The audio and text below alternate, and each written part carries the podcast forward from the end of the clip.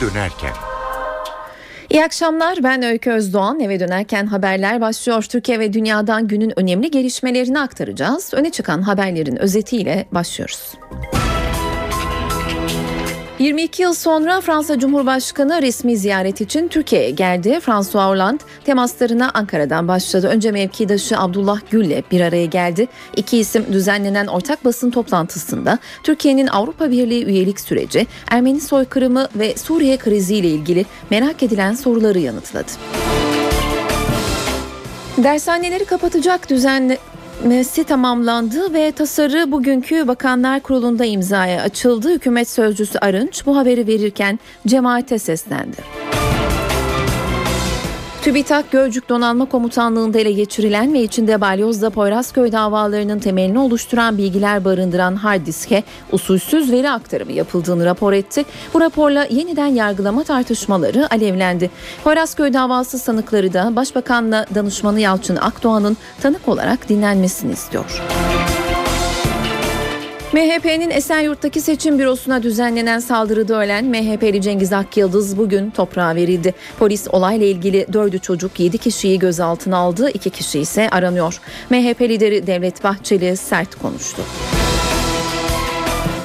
Dolar gün içinde tarihi bir zirveyi daha gördü. Merkez Bankası kayıtsız kalmadı. Para Politikası Kurulu yarın toplanacak ve kararını yarın gece yarısı açıklayacak. Peki ne olacak? Ayşe, Ayşe teyze ne yapacak? Profesör Güngör Uras'a soracağız. Yerel seçimlere katılacak 25 partinin oy pusulasındaki yerleri bugün kura çekimiyle belli oldu. AK Parti 10. CHP 24. MHP 26. BDP ise 20. sırada yer alacak. Kayseri'nin ardından bu kez Sivas'tan acı haber geldi. Yıldızeli ilçesinde yolcu otobüsü devrildi. 9 kişi hayatını kaybetti. Otobüsün kış lastiklerinin olmadığı açıklandı. Fenerbahçe rakiplerinin puan kaybettiği haftada bu akşam evinde Konyaspor'u ağırlayacak. Kadıköy'den son notları canlı yayında aktaracağız. Özetleri aktardık. Şimdi haberler.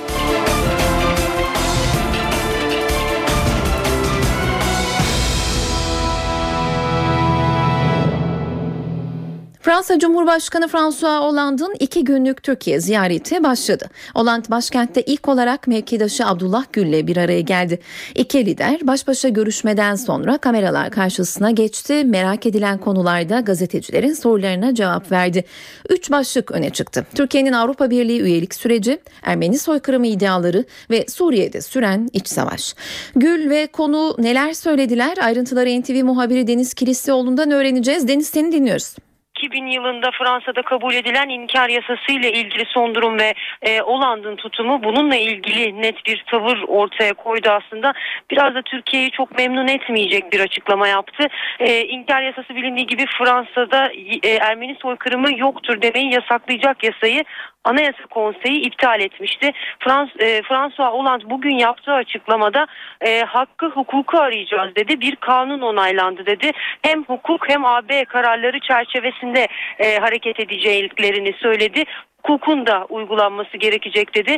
Bu ne anlama geliyor? Bir anlamda iç hukuk olarak e, biz bu yasaya uyarız, gereğini yaparız e, anlamına geliyor ama diğer taraftan tartışılır, e, tartışılacaktır bu önümüzdeki günlerde diyerek de Avrupa Birliği normlarına atıf yaparak da bir anlamda bu konunun tartışılmaya devam edeceğini ifade etti ama Türkiye'nin biraz da beklentisi e, net ifadelerle biz bu konuyu yeniden gündeme getirmeyeceğiz demesiydi Oland'ın. Aslında böyle bir beklenti de karşılanmamış oldu. Böyle bir açıklama yapmamış oldu François Hollande. E, Abdullah Gül'ün bu konuda değerlendirmeleri vardı. Tarihle ilgili çalışmalar acılı olabilir ta, e, ama yap, yapılabilir dedi. E, Cumhurbaşkanı Abdullah Gül geçmişte olanlar geçmişte kalmalı ifadelerini e, kullandı.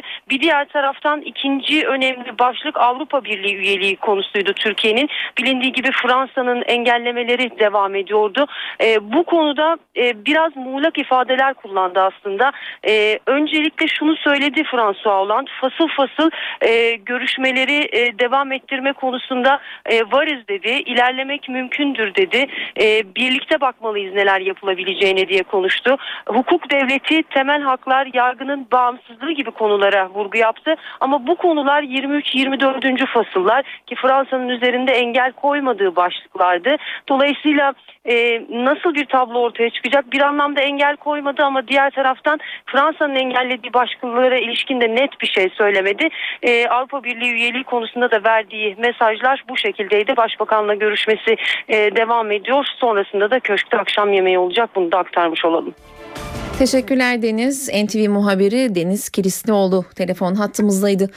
Hükümet ve cemaat arasındaki gerilim sürerken dershaneler düzenlemesi bugünkü Bakanlar Kurulu'nda kabul edildi. Başbakan Yardımcısı Bülent Arınç tasarının bakanların imzasına açıldığını, imzalar toplanınca tasarının meclise gönderileceğini ancak seçim takvimi nedeniyle görüşmelerin Mart ayı sonrasına kalabileceğini açıkladı. Arınç cemaate de seslendi. Arınç'ın sözlerini ve Bakanlar Kurulu'nda imzaya açılan dershaneleri kapatacak düzenlemenin son şekline bakalım şimdi. Mesele sadece dershane değilmiş. Önümüze başka meseleler geldi. İsim anmadı ancak doğrudan cemaate seslendi. Başbakan yardımcısı Bülent Arınç, dershane düzenlemesinin Bakanlar Kurulu'nda imzayı açıldığını duyurdu. Bu düzenleme sonrasında tırmanan gerilimde gelinen noktayı yorumladı. Hükümeti yıpratmayı, itibarsızlaştırmayı ve arkasından yaşanacak olaylara zemin hazırlamayı amaç edinenlere kötü haberim var. Kusura bakmayın. Sizin samimiyetiniz yok. Sizler dershane konusunu sadece bir kavgayı başlatmak için ortaya koymuşsunuz. Başbakan yardımcısı Bülent Arınç, dershanelerin özel eğitim kurumlarına dönüştürülmesine ilişkin tasarının görüşme takviminin Nisan ayına kalabileceğini açıkladı. Sebep sıkışık seçim takvimi. Yani H1, H2... Çok tartışılan dershane düzenlemesinin içeriğine gelince. Tasarının son halinde dershanelerin özel okula dönüşümünü teşvik için 1-5-9 formülü getiriliyor. Türkiye'deki bütün özel okulların 1, 5 ve 9. sınıflarına kayıt yaptıran öğrencilerin masraflarını devlet karşılayacak. Maliye Bakanlığı her bir öğrenci için yaklaşık 3 bin lira ödeme yapacak. Teşvik bu yıldan itibaren 4 yıl boyunca devam edecek. Dershaneler özel okulun yanı sıra yurt, anaokulu, kurs ve etüt merkezlerine de dönüşebilecek. Dönüşüm sürecinde işsiz kalan öğretmenler en az 5 yıl çalışmış olma şartıyla halk eğitim merkezlerinde istihdam edilecek. Fethullah Gülen 16 yıl sonra ilk kez bir televizyona BBC'ye röportaj verdi. Uzun röportajda Gülen yolsuzluk operasyonu, Kürt meselesi, yaklaşan seçimlerde nasıl bir tavır izleyeceği ve hizmet adıyla ifade ettiği cemaat hakkında açıklamalarda bulundu. Yani bir yolsuzluk olduğu muhakkak bunu herkes kabul ediyor. Çünkü antidemokratik şeyler yapılıyor. Hukuka aykırı şeyler yapılıyor. Sadece işte paralel devlet üzerinde duruldu. Yapılan esasen o mesavi diyebileceğimiz, o kötülükler diyebileceğimiz, rüşvetler, ihaleye fesat karıştırmalar onlardan hiç bahsedilmiyor yani. Fethullah Gülen 17 Aralık operasyonunu bu sözlerle değerlendirdi. Ben kimseye emir vermedim ve bahsedilen savcı ya da polislerin binde birini bile tanımam diyen Gülen, hizmet hareketinin seçimlerde nasıl bir tutum alacağına da değindi. Gülen eğer bir şey söyleyeceksem kim hak hukuk karşısında dik duruyorsa, kim demokrasiye saygılıysa, çevresiyle iyi geçiniyorsa ona oyunuzu verin diyebilirim ifadesini kullandı. Abdullah Gül'e yazdığı mektubun Başbakan Erdoğan'ı rahatsız ettiğini söyleyen Fethullah Gülen, çevresinde böyle rahatsız edici şeylere sevk ediyorlar sanıyorum arkadaşı ifadesini kullandı. Yaşananların kolay unutulmayacağını kaydeden Fethullah Gülen, yine de ben bu fırtınaların dineceğini umuyorum şeklinde konuştu. Halihazırdaki bu isyan ruhu, bu kin ve nefret ruhu bile çabuk bastırılamaz. Evet, bir yönüyle kırılan onurlar oldu, dokunulan gururlar oldu. Bu birdenbire bastırılamaz. Fakat ümidimi hiç yitirmedim. Ben yine olacağına inanıyorum. Bu fırtınaların dineceğine inancımı hiç kaybetmedim. Allah'ın izni inayetiyle.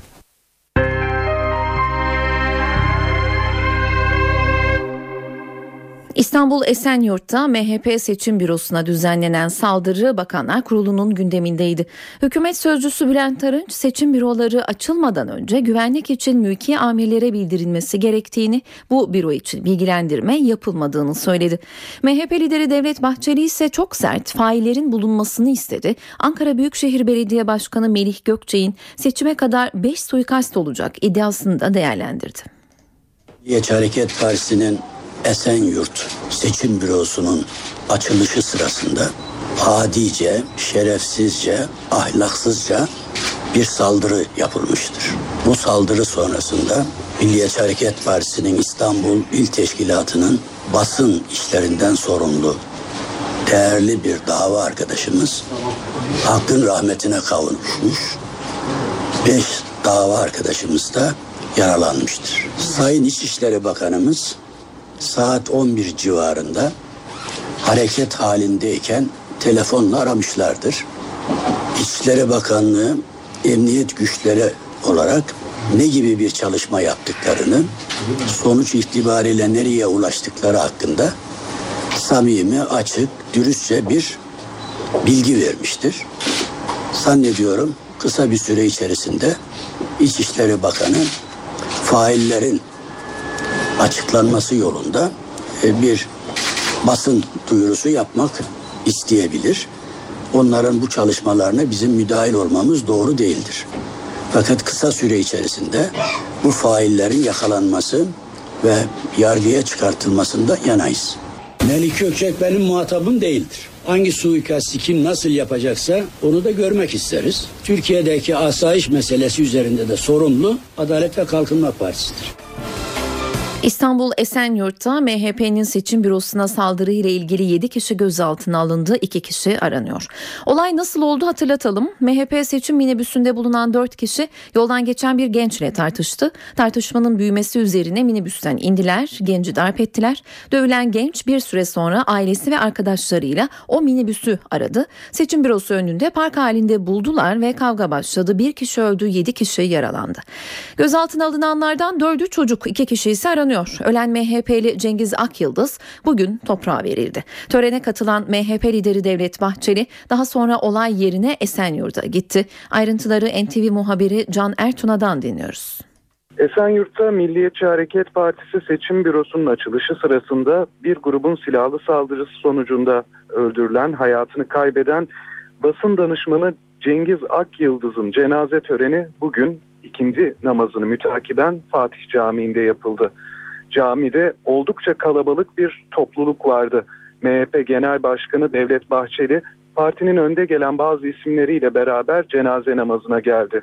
Namaza katılan kalabalık bozkurt işaretleri ve cinayeti lanetleyen sloganlarla Cengiz Akyıldız'ı andılar. Aynı zamanda Fatih Camii'ndeki bu tören bir gövde gösterisine de dönüştü. MHP lideri Bahçeli'nin ilk durağı bugün sabah saatlerinde il başkanlığı olmuştu. Ardından cenazeye katıldı Devlet Bahçeli. Öte yandan soruşturma ile ilgili bazı yeni bulgular da ortaya çıktı gün içinde. Öncelikle olayın MHP Esenyurt Seçim Bürosu'na bağlı bir otobüste bir çocuğun darp edilmesi nedeniyle başladı. Ardından çocuğun ailesinin otobüsün çevresinde toplandığı ve e, otobüsün de önünde bulunduğu seçim bürosunu taşlı, sopalı ve silahlı saldırıyla ve otobüsün de önünde bulunduğu seçim bürosuna taşlı sopalı ve silahlı saldırıya geçtiği ortaya çıktı. Yapılan soruşturma çerçevesinde dördü çocuk yedi kişi yakalandı. iki kişi hala aranıyor. Başbakan yardımcısı Bülent Arınç da taziyelerini iletti. MHP lideri Bahçeli'nin bir sonraki durağı cenazeden sonra akşam saatlerinde Esenyurt'taki seçim bürosu oldu. Dün çıkan olaylar nedeniyle yapılamayan açılışı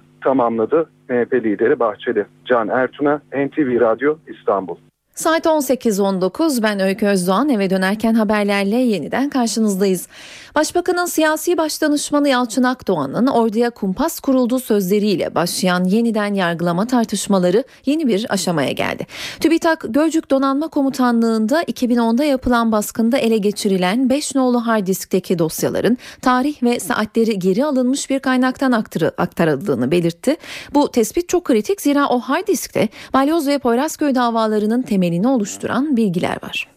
TÜBİTAK, Balyoz, Poyrazköy ve askeri casusluk davalarının en önemli delillerinden birinin 5 numaralı hard diskteki bilgilerin sahte olduğu yönünde rapor hazırladı.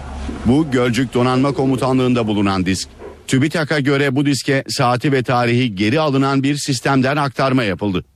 Bu kanıta 2010'da 365 askerin yargılandığı balyoz davası sürerken ulaşıldı. O dönem bu diskte davanın seyrini etkileyecek yönde deliller bulunduğu iddiası gündeme geldi.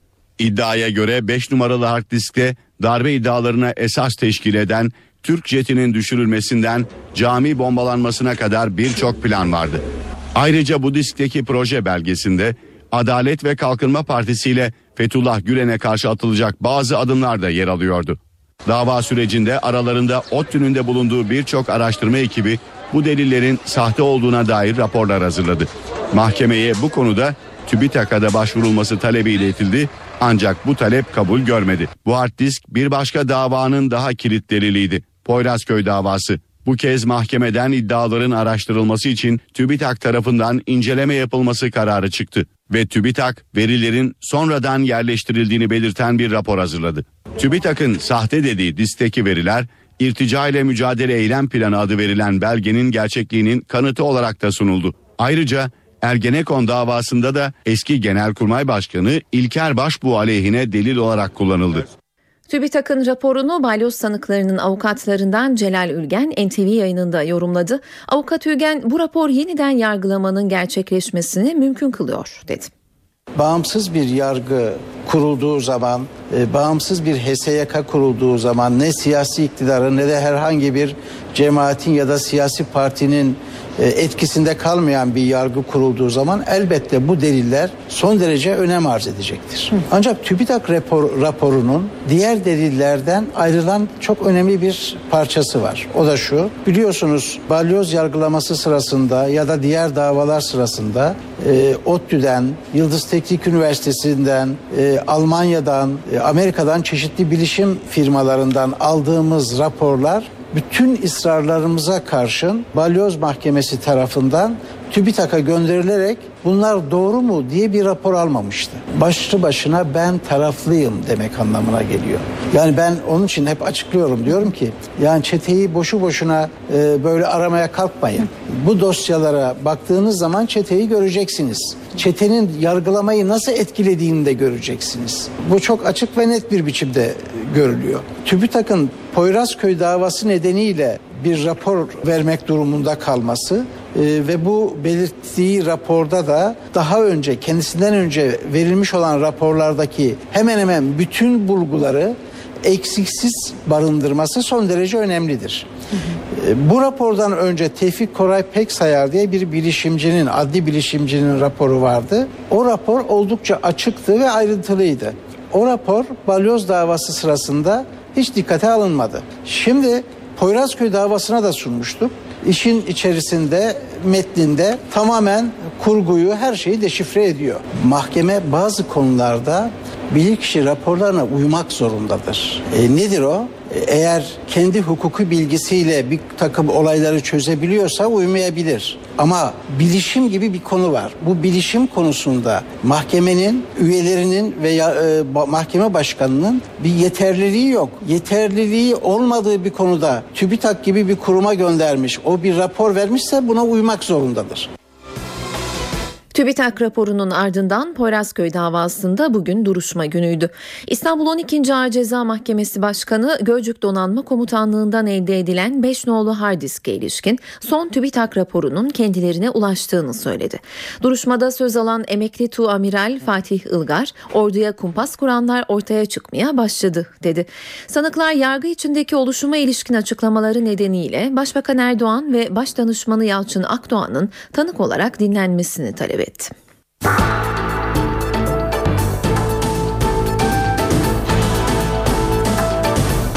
Ekonomi Günlüğü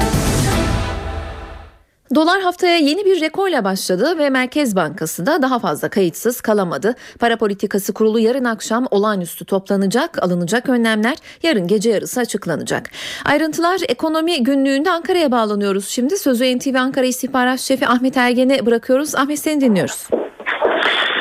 Önce Öncelikle şunu söylemekte fayda var. Merkez Bankası Para Politikası Kurulu e, en son olağanüstü toplantısını 4 Ağustos 2011 tarihinde yapmıştı ve o tarihten bu yana kurul olağan toplantıları dışında Merkez Bankası'nın ifadesiyle bir ara toplantı kararı almamıştı. Ve e, piyasalardaki gelişmelerin ardından özellikle döviz kurundaki artışın bir türlü istenen e, şekilde durdurulamamasının ardından böyle bir karar alındı ve kurul. Yarın Merkez Bankası Başkanı Erdem Başçı'nın yeni enflasyon raporunu açıklamasından sonra akşam saatlerinde toplanacak ve alınacak kararlar da gece yarısı itibariyle kamuoyuyla paylaşılacak. Öncelikle Merkez Bankası açıklamasındaki ifadelerle aktaralım durumu. Yakın dönem gelişmelerinin değerlendirilmesi ve fiyat istikrarı için gerekli politika tedbirlerinin alınması amacıyla ara toplantı yapılıyor. Olağanüstü toplantı yapıyor para politikası kurulu. Peki ne olacak? Faiz artırımına gidilecek. Bu artık bütün piyasaların kesin olarak beklediği karar olarak öne çıkıyor. Ancak bunun yanı sıra e, İkinci bir duyuruya kadar her günü ek parasal sıkılaştırma günü ilan edebilir Merkez Bankası. Piyasalardaki beklenti e, bu e, yönde de yoğunlaşmış durumda. Yarın e, alınacak faiz kararının e, faiz artırımı kararının ölçülü oranda olabileceği konuşuluyor ama işe yaramaması halinde 100 bas puanı da aşan daha agresif bir faiz artırımının da daha sonraki tarihlerde gündeme gelebileceği üstünde de duruluyor. Hatırlatalım döviz kurundaki artışın ardından Merkez Bankası piyasaya müdahale etmiş ve e, henüz resmi olarak açıklanmasa da geçtiğimiz hafta e, Perşembe günü 3 milyar doların üstünde satış yapmış e, yapmıştı. Değerlendirmeler bu yöndeydi. E, ancak istenen seviyeye dolar çekilemeyince bu kez böyle bir adım geldi. Merkez Bankası Para Politikası Kurulu ilan edilmiş takvimindeki ilk toplantısını 21 Ocak'ta yapmıştı. Bir sonraki toplantı tarihi de 18 Şubat olacaktı. Ama söylediğimiz gibi 4 Ağustos 2011'den bu yana ilk kez bir ara toplantı kararı daha aldı ve yarın bu toplantı gerçekleşecek akşam saatlerinde karar da gece yarısı kamuoyuyla paylaşılacak. Teşekkürler Ahmet. NTV Ankara İstihbarat Şefi Ahmet Ergen bizimleydi. Gözler Merkez Bankası'nın yarınki toplantı sonrasında duyuracağı kararlara çevrildi. Faiz aktarılması gündemde. Peki bu ne anlama geliyor? NTV Radyo'da her gün ekonomideki gelişmeleri Ayşe teyzeye anlatan Profesör Güngör Uras canlı yayın konuğumuz. İyi akşamlar Sayın Uras. İyi akşamlar efendim. E, dolar artıyor. Merkez Bankası'nın bunu durdurmak için faiz artırması bekleniyor. Bir de karar e, gece yarısı açıklanacak ve bu galiba ilk kez oluyor. Bütün bunlar ne demek oluyor? Ayşe teyzenin cebine nasıl yansıyacak? Efendim şimdi doların e, fiyatının yükselmesi ya genel olarak döviz fiyatlarının artması e, Türkiye'de herkesi Ayşe teyzeyi de Ali Rıza Bey amcayı da etkiliyor. Çünkü e, döviz fiyatlarının yükselmesi bir ölçüde Türkiye'de göreceli olarak varlıkların erimesine, Türk lirası varlıkların erimesine yol açıyor. Bu yani e, ha, basit anlatımıyla geçici sürede olsa bir fakirleşme etkisi ülkede ortaya getirecek. Piyasada durgunluk ortaya getirecek. Bütün bunların sonucu e, insanların e, bugünkü yaşam düzeylerinden daha aşağılarda bir yaşam düzeyine yönelmesi. Onun için bir an önce e, bu döviz fiyatının istikrara kavuşması çok önem taşıyor. Döviz fiyatının istikrara kavuşması ne demek? Yani tekrar eski günlere dönemeyiz ama döviz fiyatının bir yerlerde durması artık e, insanların önünü görmesi lazım. İnsanlar önlerini göremiyor. İşte bugün e, Merkez Bankası'nın acil tedbirlere e, yönelmesinin nedeni de bu. E, birdenbire döviz fiyatı 3.40'a do- doğru 3 lira 40 kuruşa doğru yöneldi. E, Merkez Bankası e, bir e, ciddi tedbir alacağı belli olduktan sonra da aşağılara indi. Bakınız bir hatırlatma yapayım. Yani biz Türkiye'de benzer olayları daha önce de gördük. Biraz önce Ahmet Ergen Bey de faizden söz etti. Onun e, bir e, hatırlatma yapayım. E, biz 2006 yılında da benzer bir şekilde döviz fiyatlarında hızlı e, artış eğilimi ortaya çıkmıştı. 2006 e, Haziran'ında e, Haziran başında 1 lira 56 kuruş olan dolar fiyatı birdenbire 25 Haziran'da 1 lira 70 kuruşa çıkmıştı. O zaman 1 lira 56'dan 1 lira 70 kuruşa çıkması çok önemliydi. Ee, onun üzerine e, o zaman da Merkez Bankası böyle hani e, bu akşam e, yarın akşam e, gece yarısı bir e, açıklama yapacak. O zaman da pazar günü bir toplantı yapıldı ve Merkez Bankası e, şu kararı açıkladı pazar günü. Pazartesiden itibaren faize 2,25 puan e, artış gelecek. E, Türk lirası faizler 2,25 puan yükseltilecek. Pazartesi gününden itibaren kim ne kadar döviz isterse Merkez Bankası o kadar döviz satacak dedi. Ve e, birdenbire e, ertesi gün bu döviz fiyatlarındaki yükseliş durdu. E, hatta e, Temmuz ayına doğru da o 1 lira 70 kuruşluk fiyat 1 lira 48 kuruşa kadar geriledi. Şimdi e, bu akşam yarın pardon yarın akşam ne olabilir? E, herhalde Merkez Bankası'nın en etkili silahı Türk lirasını değerli kılmak için faiz oranlarında bir yükselme e, yapması bekleniyor. E, buna karşılık da etkili bir şekilde döviz satışlarını sürdürmesi bekleniyor. Peki çok teşekkür ediyoruz yayınımıza katıldığınız için Sayın Uras. Efendim iyi akşamlar. İyi akşamlar. Profesör Güngör Uras telefonla canlı yayın konuğumuzdu. Eve dönerken haberlere devam ediyoruz. Türkiye'de Ocak ayı itibariyle açlık ve yoksulluk sınırı açıklandı. Türk İş'in araştırmasına göre Ocak ayında 4 kişilik bir ailenin yaşam maliyeti 57 lira arttı. 4 kişilik ailenin açlık sınırı 1099 lira, yoksulluk sınırı ise 3580 lira olarak hesaplandı.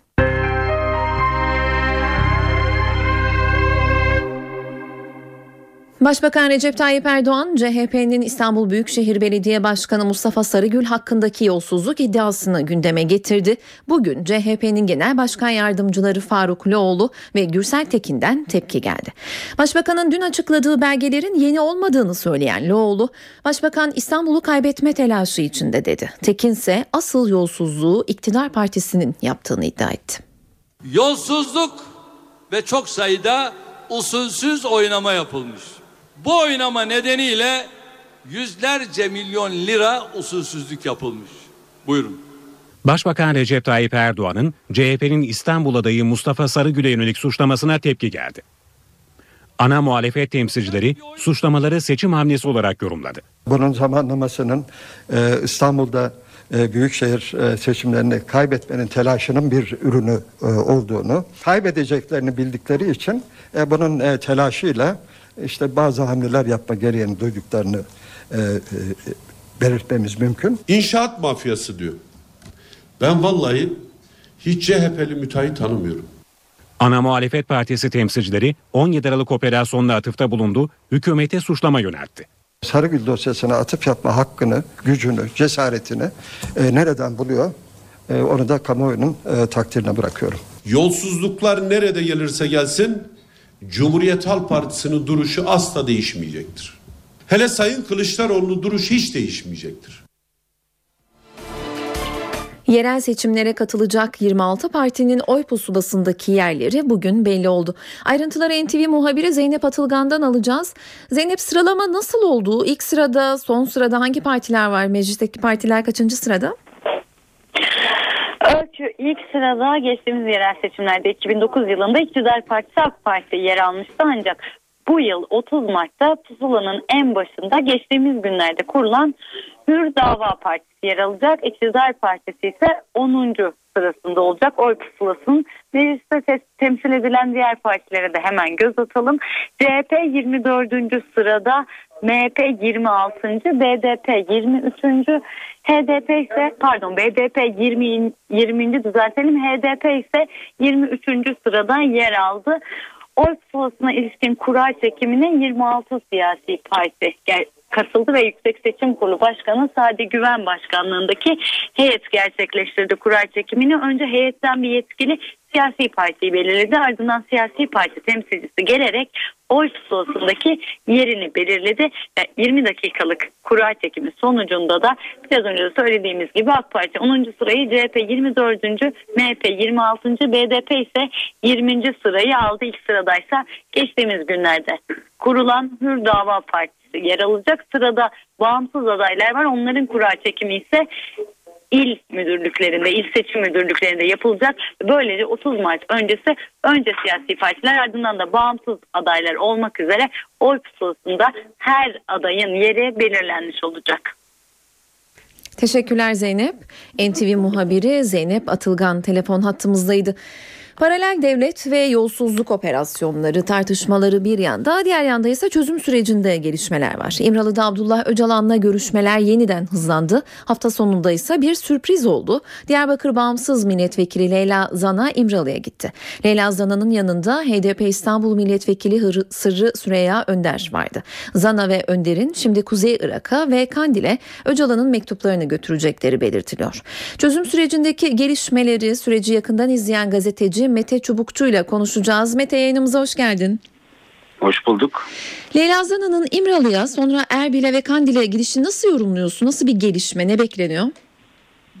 Ee, şimdi bu çözüm sürecinde e, gelinen e, farklı bir aşamayı e, ortaya koyuyor. Çünkü heyetler belliydi. Genelde Sırı Süreyya Önder, Balüken ve Pervin Buldan'dan oluşan heyet yine aynı silsile içinde Kandil'e ve İmralı arasında gidip geliyordu. Mesajları çözüm süreciyle ilgili gö- götürüyordu. Fakat Leyla Zana'nın ki Leyla Zana gibi bir ismin e, ilk kez e, gitmesi e, ve e, dosyasında özellikle bili- e, bildiğimiz gibi Leyla Zana daha önce gidip e, Mesut Barzani Irak Türk Yönetimi e, Başkanı ile birlikte Osman Baydemir ile birlikte e, gitmişlerdi ve özellikle e, Ulusal Kürt Konferansı ya da Kürt Ulusal Konferansı'nın e, düzenlenmesi ve bunun şekliyle içeriğiyle ilgili ve tabii ki e, Suriye'deki Kürt bölgesi yani Rojava denilen bölgedeki politikayla ilgili. Çünkü e,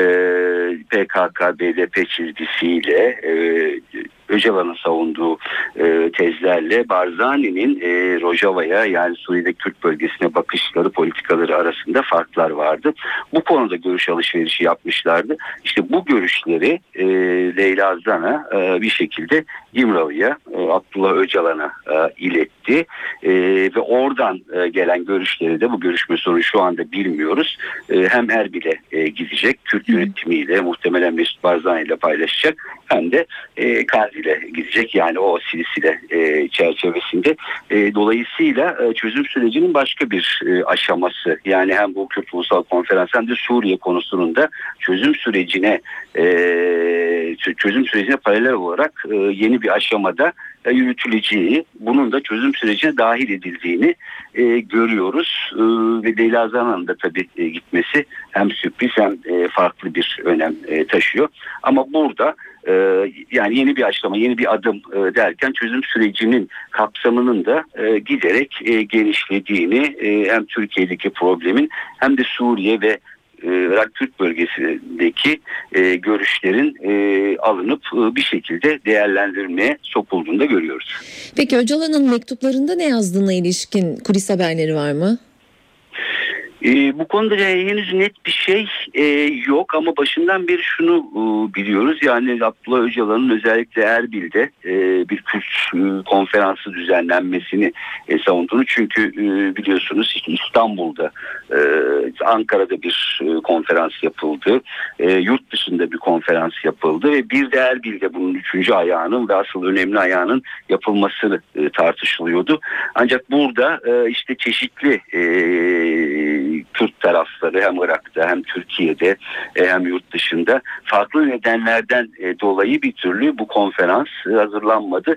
E, muhtemelen bunun o, işlerliğiyle ilgili yani ileriye taşınmasıyla ilgili bir takım mesajlar var ama e, bunun kadar önemli olan Suriye Kürt bölgesindeki e, özellikle KDP ya da Irak Kürt yönetimiyle aralarındaki e, görüş ayrılıklarının da e, azaltılması, birlikte hareket etmeye yönelik bir takım mesajların e, olduğunu tahmin ediyoruz. Peki çok teşekkürler yayınımıza katıldığın için. Saat 18.43 eve dönerken haberlerle yeniden karşınızdayız. Meclis gündemindeki internet düzenlemesi sansür yorumlarını beraberinde getirmişti. Ulaştırma Bakanı Lütfü Elvan tasarının genel kurul görüşmeleri başlamadan NTV yayınında tepkilere yanıt verdi. Ulaştırma Bakanı sansür yok dedi. Düzenlemeyle aslında mevcut yasalarda olan sansürün kaldırıldığını savundu. Sansür falan yok. Mevcut düzenlemede vardı sansür. Sansürden sansürsüz bir yapıya dönüştürüyoruz. Mahkeme şu kararı veriyordu. İnternet sitesi kapatılsın. Tamamıyla kapatılsın. Mevcut düzenleme bu. Ama bu yeni düzenleme neyi getiriyor? Bu sansürü kaldırıyor. Diyor ki mahkemelere sadece ve sadece o içeriği yani o sayfayı, o paragrafı yani bir paragraflık bir metinse sadece onu çıkaracaksın. Evet. Onu engelleyeceksin diyor. Mahkeme 24 saat içerisinde kararını vermek zorunda duruşma yapmaksızın. Birlikte o mahkeme kararını 4 saat içerisinde uygulayacak. Kayseri'nin ardından bu kez Sivas'tan acı haber geldi. Yıldızeli ilçesinde yolcu otobüsü devrildi. 9 kişi hayatını kaybetti. Ölümcül hata tahmin edileceği gibi devrilen otobüsün kış lastikleri yoktu. Kış koşullarına uygun olmayan lastikler bu kez 9 kişinin hayatına mal oldu. Kayseri'de 21 kişinin öldüğü otobüs kazasının üzerinden 3 gün geçti. Bir benzeri Sivas'ta yaşandı. Yolcu otobüsü Van'dan Ankara'ya gidiyordu. Buzlanma nedeniyle kontrolden çıkan otobüs devrildi. 42 yolcunun olduğu otobüste 9 kişi öldü. Yaralanan yolculardan ikisinin durumu ağır. Şoför ya Allah ya Bismillah dedi. Ben tam şoför arkasına bir numarada oturmuştum. Bir baktım hem rüzgar vardı hem de e, gizli buz vardı. Yani biz milleti hastaneye göndermeye çalışırken sivil araçlarla rüzgar bizi buzun üstünde kaydırıyordu. Yolcuların iddiasına göre otobüsün iki şoförü de uykusuzdu. İlk sürdüğünde uyukluyordu o şoför. İkinci geldiğinde sürdüğünde üzerine uçtu böyle eminim oldu. Şoför değişince içim rahat etti ama bir şey değişmedi. Hepsi yorgundu belliydi yani. İlk incelemede otobüsün lastiklerinin kışlık olmadığı belirlendi. Ayrıca lastikler yıprandığı için diş derinliği de yetersiz bulundu. Bilirkişi heyetinin teknik incelemesi sürüyor. Olay yerine yaralıları almaya giden bir ambulans da buzlanma nedeniyle kontrolden çıkarak bariyerlere çarptı. Kazada yaralanan olmadı. İstanbul'un meyve sebze ihtiyacının büyük bölümünü karşılayan Antalya'da eylem başladı. Kamyonlar yola çıkmadı. İstanbul'a dün geceden bu yana meyve sebze gelmiyor. Fatih Köprüsü'ndeki bekleme süresini protesto eden nakliyecilerin eylemi 4 gün sürecek. Ayrıntıları Antalya'dan NTV muhabiri Sibel Atasoy aktaracak. Sibel eylemin uzama ihtimali var mı? Ee, duyamadım tekrar alabilir miyim? Eylemin uzama ihtimali, dört günden daha uzun evet, olma ihtimali. E, şu anda şöyle e, dört gün sürecek eylem e, alınan karara göre ancak amacına ulaşmazsa eylem yani İstanbul'dan bir haber gelmezse kamyonculara 15 gün daha uzatacaklar eylemi bir hafta ara verdikten sonra çünkü üreticiye tebliğ etmeleri gerekiyor yasal koşullar gereğince. Ve İstanbul'un İstanbul başta olmak üzere Türkiye'nin birçok yerine Antalya'dan Söğüt'e gidiyor. Neredeyse %80'i Antalya'dan gidiyor ve kamyoncular da 4 gün kontak kapatma kararı aldı. 10 kooperatif üyesi yaklaşık 1500 nakliyeci dün eylem eyleme başladılar. Kamyonlar çıkmadı ve bugün de ilk eylem günüydü. Halde üretici ise tedirgin. Muzdan soğuk hava depolarına konulmaya başladı. Komisyoncular da zarar ettikleri gerekçesiyle yargı, yargıya başvurmaya hazırlanıyorlar. Tabi üreticinin bu durumdan e, büyük zarar göreceği belirtiliyor. Özellikle Antalya'da fiyatların dibe vurması bekleniyor. Aynı şey İstanbul'da da farklı olarak tavan yapması bekleniyor. Çünkü 4 gün boyunca sebze meyve gelmemesi durumunda İstanbul'da fiyatların sebze meyve fiyatlarının artacağı belirtiliyor. Ee, dediğimiz gibi Antalya, Demre, Elmalı, Gazipaşa, Finike, Serik, Manavgat, Döşemealtı, Konaklı ve Gömme'den gelen kamyonlar, kamyoncular kamyonlarını dün hareket ettirmediler. Türkiye genelinde diğer illerden de Antalyalı kamyonculara destek geldi. Alanya Taşıyıcılar Kooperatifi Başkanı Ahmet Uyar'ın başkanlığında geçen hafta alınmıştı karar. Kararı bir yıl önce aldıklarını kaydeden Uyar ancak yetkililere bir türlü sesimizi duyuramadık ve İstanbul'dan artık olumlu haberi bekliyoruz diyorlar. Teşekkürler Sibel. NTV muhabiri Sibel Atasoy telefon hattımızdaydı. Yağmur Antalya'ya bir geldi, pir geldi. Şiddetli yağış nedeniyle Manavgat şelalesi taştı, bazı iş yerlerini su bastı. Manavgat'ta metrekareye 200 kilogram yağış düştüğü bildiriliyor. Kaymakam ilçe halkını yağışların bir süre daha devam edeceği konusunda uyardı. Vatandaşlardan tedbirli olmalarını istedi. Yağış nedeniyle Dolbazlar köyündeki köprüde zarar gördü. Ekipler köprüde onarım çalışması başlattı. Beklenen yağışlı hava geldi. Bugün ülkenin büyük bölümünde yağmur yer yer kar etkili oluyor. İstanbul'da da kar yağdı, buzlanma ve don riski var. Bu gece ve yarın hava nasıl olacak? NTV Meteoroloji Editörü Gökhan Abur'u dinliyoruz. İyi akşamlar. Akdeniz üzerinden arka arkaya gelecek alçak basınç ve cephe sistemleri batıda sıcaklıkları yeniden yükseltirken sağanakları da kuvvetlendiriyor. Bu hafta sıcaklıklar oldukça değişken. Bugün Marmara ve Ege'de düşük, yarın özellikle de çarşamba günü yeniden yükselecek ama haftanın ikinci yarısı Trakya'dan başlayarak yeniden azalacak. Yarın doğuda yağışlar aralıklarla devam ederken batı bölgeler Ege'den başlayarak yeniden yağışlı havanın etkisine girecek. Yağışlar Güney Ege ve Trakya'da daha kuvvetli olacak. Trakya, Ege ve Akdeniz'de daha kuvvetli olan yağışlar çarşamba günü Karadeniz ve İç Anadolu etkisi altına alacak. Perşembe günü batıda yağış etkisini kaybederken doğuda yer yer kuvvetli olmak üzere devam edecek. Evet İstanbul'da bugün oldukça soğuk bir gün vardı. Yarın sıcaklık biraz da olsa yükselecek ve 7 dereceye kadar çıkacak. Yarın akşam ve çarşamba günü yağmur bekliyoruz. Ankara'da yağmur yarın hafif. Çarşamba günü yine kuvvetli yağacak. Sıcaklık ise 10 derece olacak. İzmir'de ise sıcaklık 13 derece. Yarın akşam fırtına ve şiddetli yağmur bekliyoruz. Hepinize iyi akşamlar diliyorum. Hoşçakalın. Oyuncu Nejat İşler'den iyi haber, sağlık durumu iyiye gidiyor. Profesör Çağlar Çuhadaroğlu genç sanatçının gözleri ve mimikleriyle hastane personeli ve ziyaretçileriyle iletişim kurmaya başladığını söyledi. Doktor Çuhadaroğlu organ fonksiyonları tam olarak düzelmese de iyiye gidiyor dedi. Nejat İşler'in tedavisi 10 gündür yoğun bakımda sürüyor.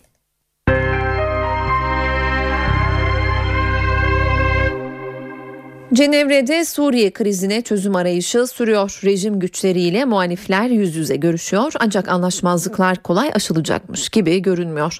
Esad yönetimi Birleşmiş Milletler temsilcisine müzakere prensipleriyle ilgili bir deklarasyon verdi. O deklarasyonda Suriye için dışarıdan empoze edilen bir siyasi sistemin kabul edilemeyeceği vurgulandı. Bu ifadeyle Suriye hükümeti batılı ülkelerin Beşar Esad'ın iktidarı bırakması yönündeki çağrılarını reddetmiş oldu. Muhalifler buna tepki gösteriyor. Mısır Genelkurmay Başkanı General Sisi Cumhurbaşkanlığı yolunda adımı attı. Mareşalliğe terfi ettirilen Sisi'ye askeri konseyde Cumhurbaşkanlığına aday olma yetkisi verdi. Mısır'da Cumhurbaşkanlığı seçimlerinin 6 ay içinde yapılması planlanıyor. Sisi'nin aday olabilmesi için şu andaki görevlerinden ayrılması gerekiyor. Fransa Cumhurbaşkanı François Hollande Türkiye ziyareti öncesi Paris'te protesto edildi. Ağırlıklı olarak sağcı grupların destek verdiği gösteride tansiyon yüksekti. Polisle göstericiler arasında çatışma çıktı. Paris'te sokaklar karıştı. Fransa Cumhurbaşkanı François Hollande'ın politikalarını protesto etmek için Bastille Meydanı'nda toplanan göstericiler polisle çatıştı. Sokakları savaş alanına çeviren çatışma gece geç saatlere kadar sürdü. Polis havai fişek ve şişe atan göstericilere göz yaşartıcı gazla karşılık verdi. Çıkan arbedenin ardından yüzden fazla protestocu gözaltına alındı. Gündüz saatlerinde başlayan gösteride Hollande hükümetinin ekonomi politikaları protesto edildi. Hollande her şeye yeni vergiler getiriyor. Her şeyden vergi alıyorlar. Bundan bıktık.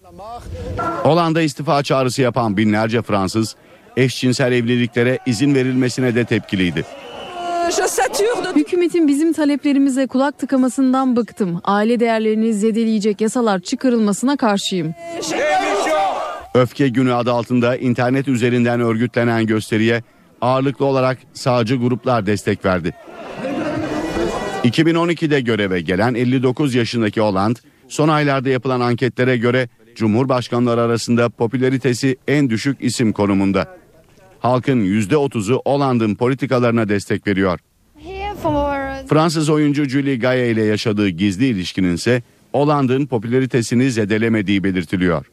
Saat 19 ben Öykü Özdoğan eve dönerken haberlerde günün öne çıkan gelişmelerinin özetiyle devam ediyoruz yeni saate.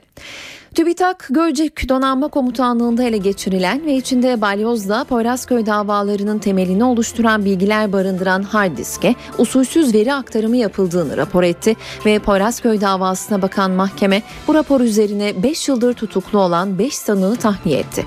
Davada tutuklu sanık kalmadı. 22 yıl sonra Fransa'dan Cumhurbaşkanı resmi ziyaret için Türkiye'de. François Hollande Ankara'da Cumhurbaşkanı Abdullah Gül'le bir araya geldi. Ortak basın toplantısında Türkiye'nin Avrupa Birliği üyelik süreci, Ermeni soykırımı ve Suriye kriziyle ilgili soruları yanıtladı. Hollande şu sıralarda Başbakan Recep Tayyip Erdoğan'la görüşüyor. Dershaneleri kapatacak düzenleme tamamlandı ve tasarı bugünkü Bakanlar Kurulu'nda imzaya açıldı. Hükümet sözcüsü Arınç haberi duyururken cemaate seslendi. MHP'nin Esenyurt'taki seçim bürosuna düzenlenen saldırıda ölen MHP'li Cengiz Akyıldız bugün toprağa verildi. Polis olayla ilgili 4'ü çocuk 7 kişiyi gözaltına aldı, 2 kişi ise aranıyor. Cenaze törenine katılan MHP lideri Devlet Bahçeli daha sonra Esenyurt'a geçti. Olayların yaşandığı seçim bürosunun açılışını yaptı. Dolar gün içinde tarihi bir zirveyi daha gördüm. Merkez Bankası kayıtsız kalmadı. Para Politikası Kurulu yarın toplanacak ve kararını yarın gece yarısı açıklayacak. Merkez Bankası'nın faiz artırması bekleniyor. Yerel seçimlere katılacak 26 partinin oy pusulasındaki yerleri bugün kura çekimiyle belli oldu. AK Parti 10. CHP 24. MHP 26. ve BDP ise 20. sırada yer alacak. Kayseri'nin ardından bu kez Sivas'tan acı haber geldi. Yıldızeli ilçesinde yolcu otobüsü devrildi. 9 kişi hayatını kaybetti. Otobüsün kış lastiklerinin olmadığı açıklandı. Futbolda maç gecesi 18. haftanın son maçında lider Fenerbahçe evinde Konyaspor ile karşılaşacak. Kritik maç saat 20'de başlayacak.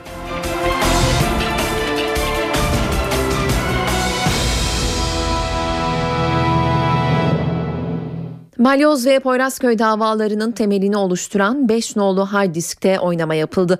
TÜBİTAK böyle dedi, raporunu mahkemeye gönderdi ve bugünkü Poyrazköy davası duruşmasında mahkeme heyeti bu rapora dayanarak 5 tutuklu sanığın tahliyesine karar verdi. Söz konusu rapor Bakanlar Kurulu toplantısı sonrası Başbakan Yardımcısı Bülent Arınç'a da soruldu. Arınç henüz yayınlanmamış bir rapor için yorum yapmak doğru değil ancak böyle bir şey varsa yeniden yargılama mümkün olabilir dedi. Yani basında yazılıp çizilen bir rapordan bahsediliyor. Siz bu raporun orijinalini gördünüz mü? Yani cehaletimi mazur görün ben görmedim de onun için soruyorum.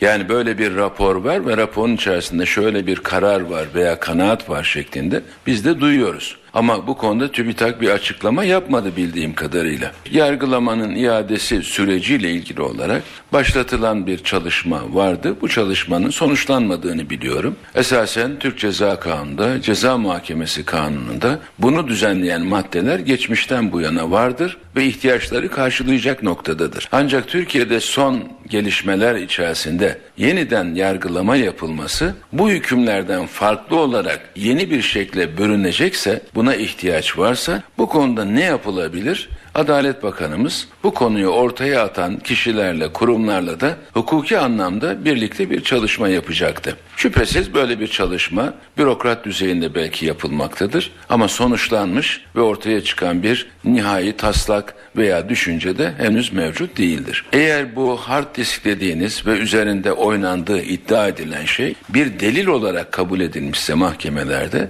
o mahkemeler henüz bitmemişse bu raporda gerçekse mahkemeler bunu tekrar dikkate alabilir. Yok mahkemeler bitmişse ve hükme esas ve dayanak yapılan bir delilin sahteliği sonradan ortaya çıkmışsa mevcut yargılamanın iadesi hükümleri çerçevesinde ele alınabilir. Bu konuda bir boşluk yok. Poyrazköy davası duruşmasından az önce gelen son dakika haberini tekrarlayalım. Mahkeme TÜBİTAK'ın hard diskteki kayıtlarla oynanmış şeklindeki raporundan sonra yaklaşık 5 yıldır tutuklu bulunan emekli binbaşı Levent Bektaş, Yarbay Ercan Kireçtepe, Albay Erme Emre Onat ve Eren Günay'la Hüseyin Hançer'in tahliyelerine karar verildi. Böylece davada tutuklu sanık kalmadı. Fransa Cumhurbaşkanı François Hollande resmi ziyaret için Türkiye'de. Eşsiz olarak gelen Hollande Ankara'da şu sıralarda Başbakan Erdoğan'la görüşüyor. Öncesinde ise mevkidaşı Abdullah Gül'le bir araya geldi. Ardından birlikte basın mensuplarının karşısına çıktılar. Hollande soruları yanıtlarken önemli bir açıklama yaptı. 2008'de Fransa Anayasa Mahkemesi'nin reddettiği soykırımı inkar yasası için iç hukuk neyi gerektiriyorsa onu yapıp herkesin konuyu anlamasını sağlayacağız dedi. Yani Hollande soykırım iddialarının inkarının cezalandırılmasını öngören kararı desteklediklerinin sinyalini verdi. Tarihle ilgili çalışmalar acılı olabilir. Yapmamız gereken barışmayı aramaktır. Daha önce olanların tanınması için bir çalışma yapmalıyız. Bu yıl 1. Dünya Savaşı'nın 100. yılı. Sonra 2015 olacak. Bu zamanı çalışmak için kullanmalıyız.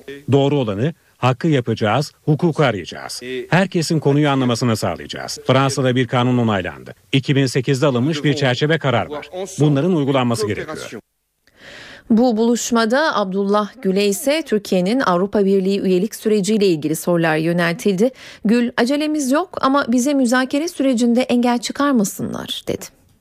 Bu süreç bir teknik bir süreçtir ve bu sürecin tıkanmamasını, bunun üzerinde herhangi bir siyasi hipoteğin olmamasını doğrusu çok arzu ediyoruz. Fransa'dan e, bu konuya müzahir olmasını ve bizim e, müzakere sürecimizi başarıyla bitirmemiz için herhangi bir e, siyasi bir engelin e, ortaya çıkmamasını özellikle rica ediyoruz. Bunda bir acelemiz yok. Ama acelemiz bir konuda var açıkçası. O da şu, müzakere sürecini götürürken, yaparken karşımıza engel çıkartılmaması. Siyasi blokajların veya başka konuları bu işin içine getirip koyup başka meselelerin arkasına takılarak yani başka üyeler için de söylüyorum bunu Fransa için söylemiyorum sadece. Ee, engel çıkartılmaması. Ümit ederim ki herkes e, bu konuda verdiği söze sadakat gösterir. Devletler arası, ülkeler arası ilişkilerde herhalde kandırmaca olmaz. Yerel seçimlere iki ay kala siyasi partilerin oy pusulasındaki yerleri belirlendi. İktidar Partisi 10. ana muhalefet CHP ise 24. sırada yer aldı. 30 Mart'ta oy kullanacak seçmen sayısı da belli oldu. Buna göre sandığa 52 milyon 721 bin kişi gidecek. Evet arkadaşlar hayırlı uğurlu olsun diye. 30 Mart yerel seçimlerinde kullanılacak oy pusulasının ilk sırasında Hüdapar, son sırasında MHP yer alacak. AK Parti 10, CHP 24. sırada. Yüksek Seçim Kurulu siyasi partilerin oy pusulasındaki yerini kurayla belirledi. 2009 yerel seçimlerinde oy pusulasının ilk sırasında yer alan AK Parti 30 Mart'ta 10. sırada yer alacak. Adalet ve Kalkınma Partisi. CHP 24. MHP 26. BDP 20.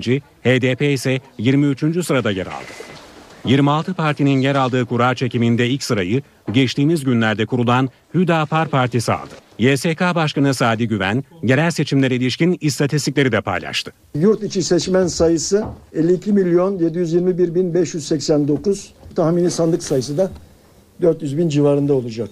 Bağımsız adayların oy pusulasındaki yerleri ise il seçim kurullarında yapılacak kurallarla belirlenecek. Saat 19.15 ben Öykü Özdoğan eve dönerken haberlerle yeniden karşınızdayız. Fenerbahçeli Emanuel Emenike şike davasından aklandı. Yargıtay İstanbul 16. Ağır Ceza Mahkemesi'nin Emenike ile ilgili kararını usul ve yasaya uygun bularak onadı. Emenike şike soruşturması kapsamında gözaltına alındıktan sonra Spartak Moskova'ya transfer olmuştu.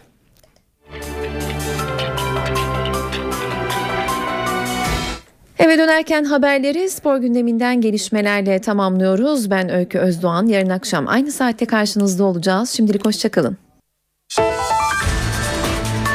Lider Fenerbahçe Spor Toto Süper Lig'de haftanın kapanış maçına bugün Torku Konya Sporu konuk edecek. Sarı lacivertlerde tek hedef rakiplerin puan kaybettiği haftayı galibiyetle kapatmak. Lider Fenerbahçe Spor Toto Süper Lig'in ikinci yarısını taraftarının önünde açacak. Sarı lacivertler bugün Torku Konya Sporu konuk edecek. Şükrü Saracoğlu stadındaki karşılaşma saat 20'de başlayacak. Mücadelede hakem Ali Palabıyık düdük çalacak. Ligin ikinci yarısına avantajlı giren Fenerbahçe, Galatasaray, Beşiktaş ve Kasımpaşa'nın puan kaybettiği haftada sahaya zirvedeki yerini daha da sağlamlaştırmak amacıyla çıkacak. Sarı lacivertli takımda iki eksik var. Sakatlıkları bulunan Alper Potuk ve Salih Uçan forma giyemeyecek. Tamamen iyileşen Emre Belezoğlu'nun ise 18 kişilik maç kadrosunda olması bekleniyor. Öte yandan iki takım ligde 26. kez karşı karşıya gelecek. Fenerbahçe rakibiyle yaptığı 25 lig maçından 23'ünü kazandı. Sarı lacivertler Konya Sporu 2004-2005 sezonunda şampiyonluğu ilan etmesinin ardından son haftada 4-2 yenilmişti. Bu sezonun ilk haftasında Konya'da oynanan maçı da ev sahibi ekip 3-2 kazanmıştı. Fenerbahçe Teknik Direktörü Ersun Yanal iddialı konuştu. İkinci yarıya hazır olduklarını ifade eden deneyimli teknik adam, şampiyonluk yürüyüşümüze kaldığımız yerden devam edeceğiz dedi. Fenerbahçe Teknik Direktörü Ersun Yanal, Spor Toto Süper Lig'in ikinci yarısı için hazır olduklarını söyledi. Kulübün resmi internet sitesine açıklamalar yapan Yanal, faydalı bir hazırlık dönemi geçirdiklerini dile getirdi. Eksiklerini gidermek için çok çalıştıklarını belirten deneyimli teknik adam, ekibimle birlikte ilk yarının fotoğrafını çektik. İyi yaptığımız şeyleri gördük. Bunları daha da geliştirdik. İlk yarıdan çok daha güçlü bir şekilde geliyoruz. İkinci yarının zorlu maçlarına hazırız ifadelerini kullandı. Tüm oyuncuların sahaya çıkmak için sabırsızlandığını vurgulayan Yanal, çok kaliteli ve yüksek karakterli oyunculardan kurulu çok iyi bir takımız. Şampiyonluk yürüyüşümüze kaldığımız yerden devam edeceğiz dedi. Yanal Fenerbahçe taraftarına da mesaj gönderdi. Takımın en büyük gücünün taraftarı olduğunu dile getiren deneyimli çalıştırıcı, ben maç kadrosunu yaparken önce 12. adamı ardından diğer oyuncuları tahtaya yazıyorum. O yüzden bu takımın teknik direktörü olarak 12 numaralı formayı taşıyan taraftarımıza da futbolcularıma yaptığım çağrıyı yapmak istiyorum. Bu sezon her maça tam kadro çıkmak istiyoruz. Yani futbol deyimiyle kesinlikle sakatlık, kırmızı kart, ceza istemiyorum. Maçları hep birlikte kazanacağız, birlikte şampiyon olacağız ve kupayı hep birlikte kaldıracağız diye konuştu. Galatasaray Spor Toto Süper Lig'in ikinci yarısına puan kaybıyla başladı. Sarı Kırmızılılar deplasmanda Gaziantep Spor'la golsüz berabere kaldı. Spor Toto Süper Lig'de ikinci yarının ilk haftasında Gaziantep Spor'la Galatasaray Kamil Ocak stadında karşılaştı. Mücadele golsüz eşitlikle tamamlandı. Galatasaray'da 6 oyuncu kadroda yoktu. Kırmızı kart cezalısı Burak Yılmaz, sakatlıkları bulunan Hamit Altıntop ve Gökhan Zan'ın yanı sıra sezonu kapatan Buruma ile Aydın Gaziantep Spor'a karşı forma giyemedi. Kamerunlu savunma oyuncusu Şecu son anda kadrodan çıkarıldı. Teknik direktör Roberto Mancini kasında ağrı olan deneyimli savunma oyuncusunu riske etmedi. Şecu'nun yerine Nordin Amrabat 18 kişilik maç kadrosunda kendine yer buldu. Galatasaray'da lisansları henüz çıkartılmayan yeni transferler Alex Telles ve İzzet Ayroviç de sahada yoktu. Sarı Kırmızıların ara transfer döneminde kadrosuna kattığı Salih Dursun ve Umut Gündoğan ise kadroda yer aldı. Salih Dursun maçın ikinci yarısında şans buldu.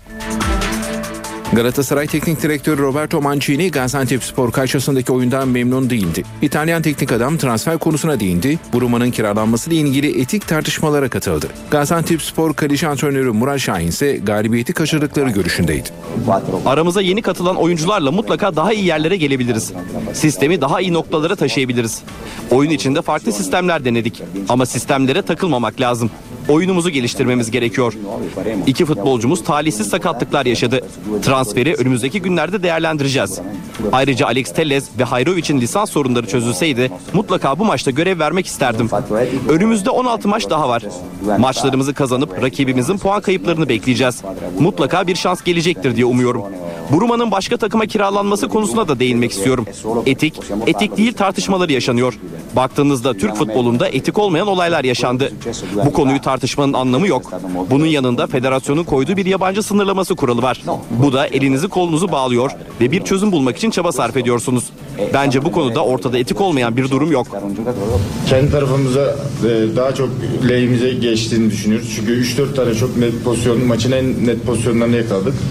E, bu maç için değerlendiremedik. Alınan bir puan, kaçırdığımız iki puan diye düşünüyoruz. E, önümüzdeki hafta takımımıza yeni katılan arkadaşlarımız olacak. E, bu maç için işe bir rol geldi. Arkadaşlarımız geldi. Eksiklerimiz vardı. Cezalı oyuncularımız var. Sakatlarımız var. Ama önümüzdeki hafta inşallah bütün eksiklerimizi de tamamlayıp daha iyi bir Gaziantep Spor ve daha iyi sonuçlar e, futbol severleri izleteceğimizi düşünüyoruz. Galatasaray Teknik Direktörü Roberto Mancini Gaziantep Spor karşısında oyuna sıkça müdahale etti. İtalyan teknik adam hem taktik dizilişi hem de oyuncuların pozisyonlarını değiştirdi. Galatasaray Teknik Direktörü Roberto Mancini Gaziantep Spor karşılaşmasında sistemi ve bazı oyuncuların yerlerini sıkça değiştirdi. Sarı Kırmızı takım 90 dakika boyunca 4 farklı saha dizilişiyle mücadele etti. Karşılaşmaya üçlü savunmayla başlayan Sarı Kırmızılı takım ilk yarının ortalarında dörtlü defansa döndü. Roberto Mancini ikinci yarıda orta alan ve hücum hattındaki dizilişe de müdahale etti. Sarı Kırmızılılar maçın son bölümlerinde ise yine üçlü savunmaya döndü. Galatasaray'da sadece sistem değil başta Melo, Umut, Hakan Balta, Amrabat olmak üzere oyuncular da pozisyon değiştirdi. Teknik direktör Roberto Mancini'nin değişiklikler sırasında takımın sahaya dağılımını kağıda yazması ve oyuncularına yollaması dikkat çekti. Ara transfer döneminin sonuna yaklaşılırken Beşiktaş'ta bekleyiş sürüyor. Siyah beyazlılar Botafogo kulübünün tavrı nedeniyle Lodreo'dan vazgeçme noktasına geldi. Rotanın yeniden Nakaulma'ya çevrilmesi gündemde. Spor Toto Süper Lig'in ikinci yarısına Trabzonspor beraberliğiyle giren Beşiktaş'ta transfer bekleyişi sürüyor. Siyah beyazlı kulüp geçen hafta Nicolas Lodeiro'nun kiralanması için kulübü Botafogo ile görüşmelere başlandığını borsaya bildirmişti. Ancak Beşiktaş yönetimi Brezilya kulübünün Lodeiro'yu kiralama konusunda kararsız kalması nedeniyle transferden vazgeçme aşamasına geldi. Siyah beyazlı kulübün bu gelişmenin ardından listesinde bulunan Nakolma'yı yeniden gündemine alması bekleniyor. Polonya'nın Gornik Zabrze takımında forma giyen Burkina Fasolu oyuncunun bonservisiyle alınması gündemde. Nakolma transferiyle ilgili bu hafta içinde görüşmelerin hızlanması bekleniyor. Beşiktaş'ta 1-1 berabere kalan Trabzonspor'da moraller yerinde. Kendi evlerinde kaybetmemenin önemli olduğunu söyleyen teknik direktör Mustafa Akçay, Beşiktaş maçındaki performansı eleştirilen Maluda'ya da sahip çıktı. Beşiktaş'ta 1-1 berabere kalarak bu sezon evinde kaybetmeme serisini 10 maça çıkaran Trabzonspor'da teknik direktör Mustafa Reşit Akçay taraftara teşekkür etti. Tribünlerin tamamen dolu olmasının mutluluk verici olduğunu belirten Akçay, bir birlik sonucun küçümsenmemesi gerektiğini ifade etti. Akçay, Beşiktaş maçında 3 puan alsaydık belki havamız değişecekti. Belki daha fazla motivasyon kazanacaktık ancak kendi evimizde kaybetmemenin verdiği moralle bundan sonra yolumuza devam edeceğiz dedi. Beşiktaş maçındaki performansı nedeniyle eleştirilen Floren Maluda'ya da sahip çıkan Akçay, Maluda profesyonel bir oyuncu. Mutlaka oyuncularımızın düştüğü ve yükseldiği anlar olacaktır. Biz oyuncularımızın kötü olduğu anlarda da onlarla olduk. Kendisinden memnunuz ama daha iyi olabilir diye konuştu. Bu arada Bordo Mavili takımla ilişkisi kesilen Alanzinho takım arkadaşlarıyla vedalaştı. Takım arkadaşları tarafından omuzlara alınan Alanzinho'ya kaptan Onur Kıvrak kemençe hediye etti. 5 sezondur Trabzonspor forması giyen Alanzinho, teknik direktör Mustafa Reşit Akçay tarafından devre arası kampına davet edilmemiş ve kendisine takım bulması istenmişti. Avustralya açık tenis turnuvasının erkekler finalinde Stanislav Wawrinka dünya bir numarası Rafael Nadal'ı 4 set sonunda mağlup ederek kariyerinin ilk Grand Slam şampiyonluğuna ulaştı. İsviçreli tenisçi böylece dünya klasmanında da 3. sıraya yükseldi. Avustralya açık nefes kesen bir finalle sona erdi. Tek erkeklerde dünya 1 numarası Rafael Nadal ve 8 numaralı seri başı Stanislav Wawrinka'nın karşı karşıya geldiği maç heyecanlı bir mücadeleye sahne oldu. İsviçreli tenisçi Wawrinka 3-1 kazandığı maçın ardından ilk Grand Slam şampiyonluğunu elde etti. Kariyerinde ilk kez Grand Slam finali oynayan 28 yaşındaki tenisçi 17 dakikada 4-1 öne geçtiği ilk seti 6-3 kazanmayı başardı.